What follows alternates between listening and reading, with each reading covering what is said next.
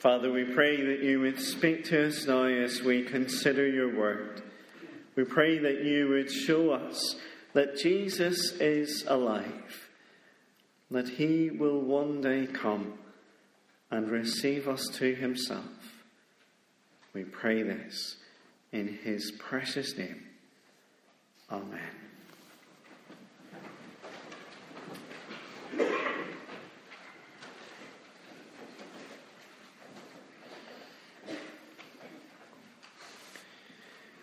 I wonder if you can guess at what one of my favourite children's TV programmes was. Uh, Mrs. Goggins featured in it, as did Patrick Clifton. Who said that? Oh, well done. I didn't even get to the song, so I didn't, or his black and white cat. But yeah, Patrick Clifton is Postman Pat. Well done, Leslie. The song, uh, maybe you can never be sure. There'll be knock, ring, letters through your door. I love to watch Postman Pat uh, and his black and white cat. What was it called? Jess. Jess, very good. We all watch it, obviously. Um, and they would go around Greendale at delivering the post, at bringing what he had been given and delivering it to the people. In our Bible reading today, and it might be useful to have it uh, in front of you uh, as we look at it together, uh, we get the idea not of Postman Pat, but of Postman Paul. Look at verse 3. Paul says, For I delivered to you as of first importance what I also received. Paul had received something, he had been given something, and now he has passed it on. He has delivered it, uh, just like Postman Pat. He brought it to the people in the city of Corinth. Now, if you've uh, posted a letter recently, uh, you'll have realised that the price of a stamp uh, has gone up again uh, on the 29th of March. So when you have a, a, letter to post and you, you go to the post office counter, you have a choice to make. Uh, is it really urgent to justify 64 pence for first class? Or will it do second class at 55 pence. Well, look at verse 3 again. Do you see how Paul described his delivery? Was it something that didn't really matter, something that could take its time? Not at all. He says, For I delivered to you as of first importance. This is something that would need a first class stamp, or, or maybe even the guaranteed next day signed for at delivery service. And what was so important? What was of first importance? Verse 3 again that Christ died for our sins in accordance with the Scriptures, that he was buried, that he was raised on the third day in accordance with the Scriptures, and that he appeared.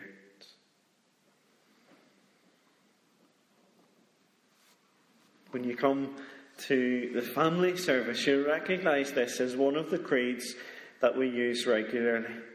And the reason we use it in the service is because Paul says it is of first importance.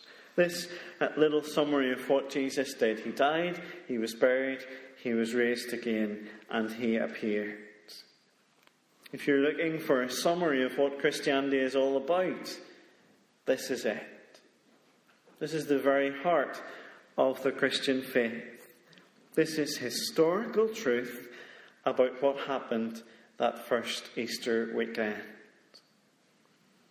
Postman Paul tells us that he received this, that he didn't make it up, that he was told this, and then he passed it on. He delivered it to the Corinthians. He makes clear that Christ died Uh, that Jesus was crucified, that he uh, really did die, Uh, but notice uh, that it isn't just a historical explanation, it's also a theological explanation. Look again at the second line of verse 3 there that Christ died. Christ died, that's history. But Christ died for our sins. That's theology. This is why Jesus died. For our sins. He died to take the punishment that we deserved. He died the death that we should have died. But Paul goes on. He says more about it. He says that Christ died for our sins in accordance with the Scriptures. In a wee while, we'll say the Apostles' Creed, which follows that same pattern, which rehearses the, the same things about Jesus' life and death and resurrection. But it's the, the Nicene Creed, which we, which we say at Holy Communion, which uses the entire phrase that Paul says here in accordance with the Scriptures. But as I was growing up and, uh, and saying the Nicene Creed, uh, and, and was saying uh, that Jesus died and was raised according to the Scriptures, I always thought that meant that, well, that's where we find out what happened. That it's according to Matthew and according to Mark and according to Luke and according to John uh, that we know that Jesus died and, and Jesus uh, was raised again. But Postman Paul says that Jesus died in accordance with the Scriptures, in agreement with them. And what he means is that Jesus died in the way the Scriptures said he would. That the Old Testament had already told the story in advance. Just think of Isaiah 53, the suffering servant. Psalm 22, the uh, account of what Jesus' crucifixion would be like, written uh, about a thousand years beforehand.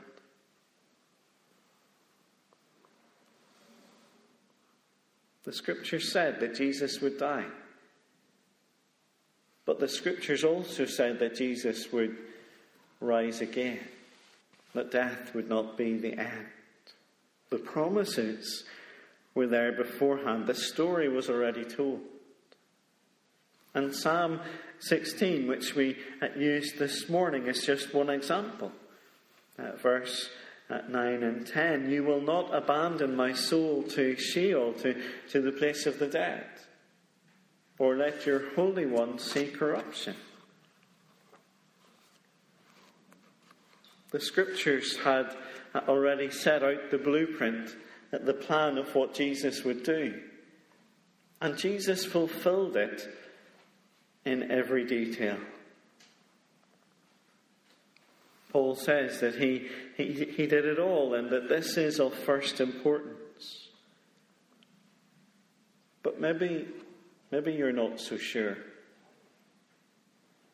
You put up with Easter Sunday each year while on the inside you're thinking, but, but dead men can't rise. When you're dead, you're dead. That's it. Was this little story how the disciples coped with the death of Jesus by, by focusing on how he lived on in their thoughts and their memories. Did they just make up the story that he was alive? Is this just a fairy tale? Has uh, Paul been led up the garden path by someone telling him tall tales? But included within what is of first importance is also the last bit. Christ died, Christ was buried, Christ was raised, and verse 5 that he appeared. So, who did he appear to? Cephas, that's Peter, the one who said that he would die with Jesus, and then when the servant girl asked him, Are you one of his followers? Denied ever knowing. Do you remember when the women go to the tomb in Mark chapter 16 and, and the angel says, Go and tell his disciples and Peter that Jesus is alive? So Jesus appeared to Cephas, to Peter, uh, to the twelve, to more than 500 brothers at one time, to James, to all the apostles, and finally, verse 8, last of all, as to one untimely born, he appeared also to me, uh, to, to Paul. And all these eyewitnesses testify to the fact that they saw the risen Jesus, that they met with him, that they ate with him, that they touched him, that Jesus really was alive, that he was raised to new life. He appeared to his closest followers, to a huge group of people, and that's significant because you don't get group hallucinations.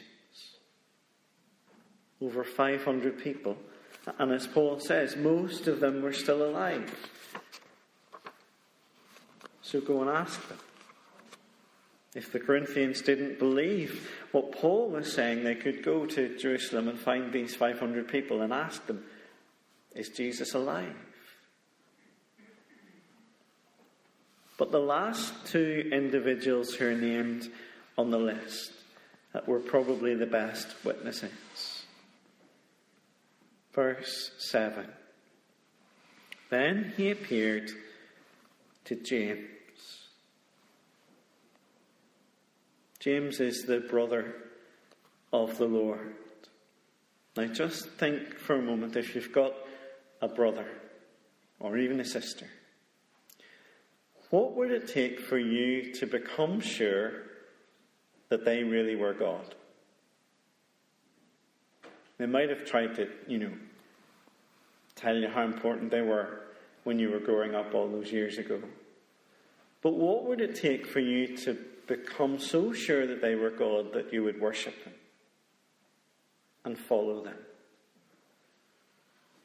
You see, if you remember throughout the Gospels, Jesus' family had tried to take him home, had tried to stop his ministry because, well, they were just embarrassed at the way Jesus was getting on, and they thought, hey, he's gone mad, we need to take him home. But now Jesus, sorry, now uh, Jesus has appeared to James, and James is convinced that Jesus really is God, that he is uh, alive, that he has risen from the dead. And the last one, Paul himself. Paul, who was persecuting the church, Paul, who hated Jesus and hated Christians, who went out of his way to arrest them and to stone them, yet God's grace worked in his life. The risen Jesus appeared to him, and his life was turned around. He was now a witness to the resurrection, he was an apostle, he had a new mission. Now, you might be thinking to yourself, we know all this. Why have we spent this morning thinking about something we already know? Well, over these next few weeks, we're thinking about what the resurrection of Jesus means for us, for you, and for me. Both in the present, uh, the day to day of life, but also the future. And what that will mean for us on the last day and beyond. But before we get there, we need to see what Paul says is of first importance. You see, we can't enjoy the benefits of Jesus' resurrection without making sure that Jesus really did rise. Because as we'll see next week, if Jesus isn't alive, then it's all pointless. And this is a waste of time. But as postman Paul had brought this special delivery, this first importance, first class at post, as he preached this message of Jesus crucified and raised, the Corinthians, they believed, verse 11. They accepted the testimony. They believed that Jesus really did die and that he really did rise. But more than that, they believed in Jesus, that he died for their sins. I wonder, can you say that today? That Christ died for my sins? Have you heard this testimony and believed in Jesus? Have you received at this first class delivery? Perhaps today could be the, the day that the post arrives, that you receive it for yourself. And if so, make this the most important thing that you know, that you build your life on, that you depend on. And if you want to find out more afterwards, then please do speak to me. Don't, don't rush away. Uh, there's a tea and coffee at the front, and there's time and space uh, for, for chat. But maybe, maybe you're already a Christian. And you're thinking, I know all this. Surely now I can move beyond the cross and beyond the resurrection. But Postman Paul says we can never move beyond this. He was writing to Christians, he was writing to a church just like ours, and he needed to remind them of it. Look at verse 1. Now I would remind you, brothers, of the gospel I preach to you. The gospel, the, the good news of what Jesus has done. He knew that he had to remind the Corinthians about what that was. And we're in the same boat. We, we, we so easily forget. We too quickly try to please God by our own efforts rather than depending on what Jesus has done. Or we try to pay God back for what Jesus has done and, and, and, and try to um, move away from grace. Grace is when God gives us a, a, an undeserved gift. And yet we try to pay it back. I was talking to a friend on on Friday, and um, he said that for his mum's last birthday, he had uh, given her a, a, present. And she turned around and said, Can I give you the money for that? But, but that's not a gift. This is a gift, a free gift that Jesus has done for us on our behalf. We just have to receive it. And we so easily drift into, I, I, I have to pay for that. But Paul seeks to remind us so that we are also in that chain of verses 1 and 2. The gospel I preached to you, which you received, in which you stand, and by which you are being saved, if you hold fast to the word I preached to you, unless you believed in vain. If you have already received this gospel, this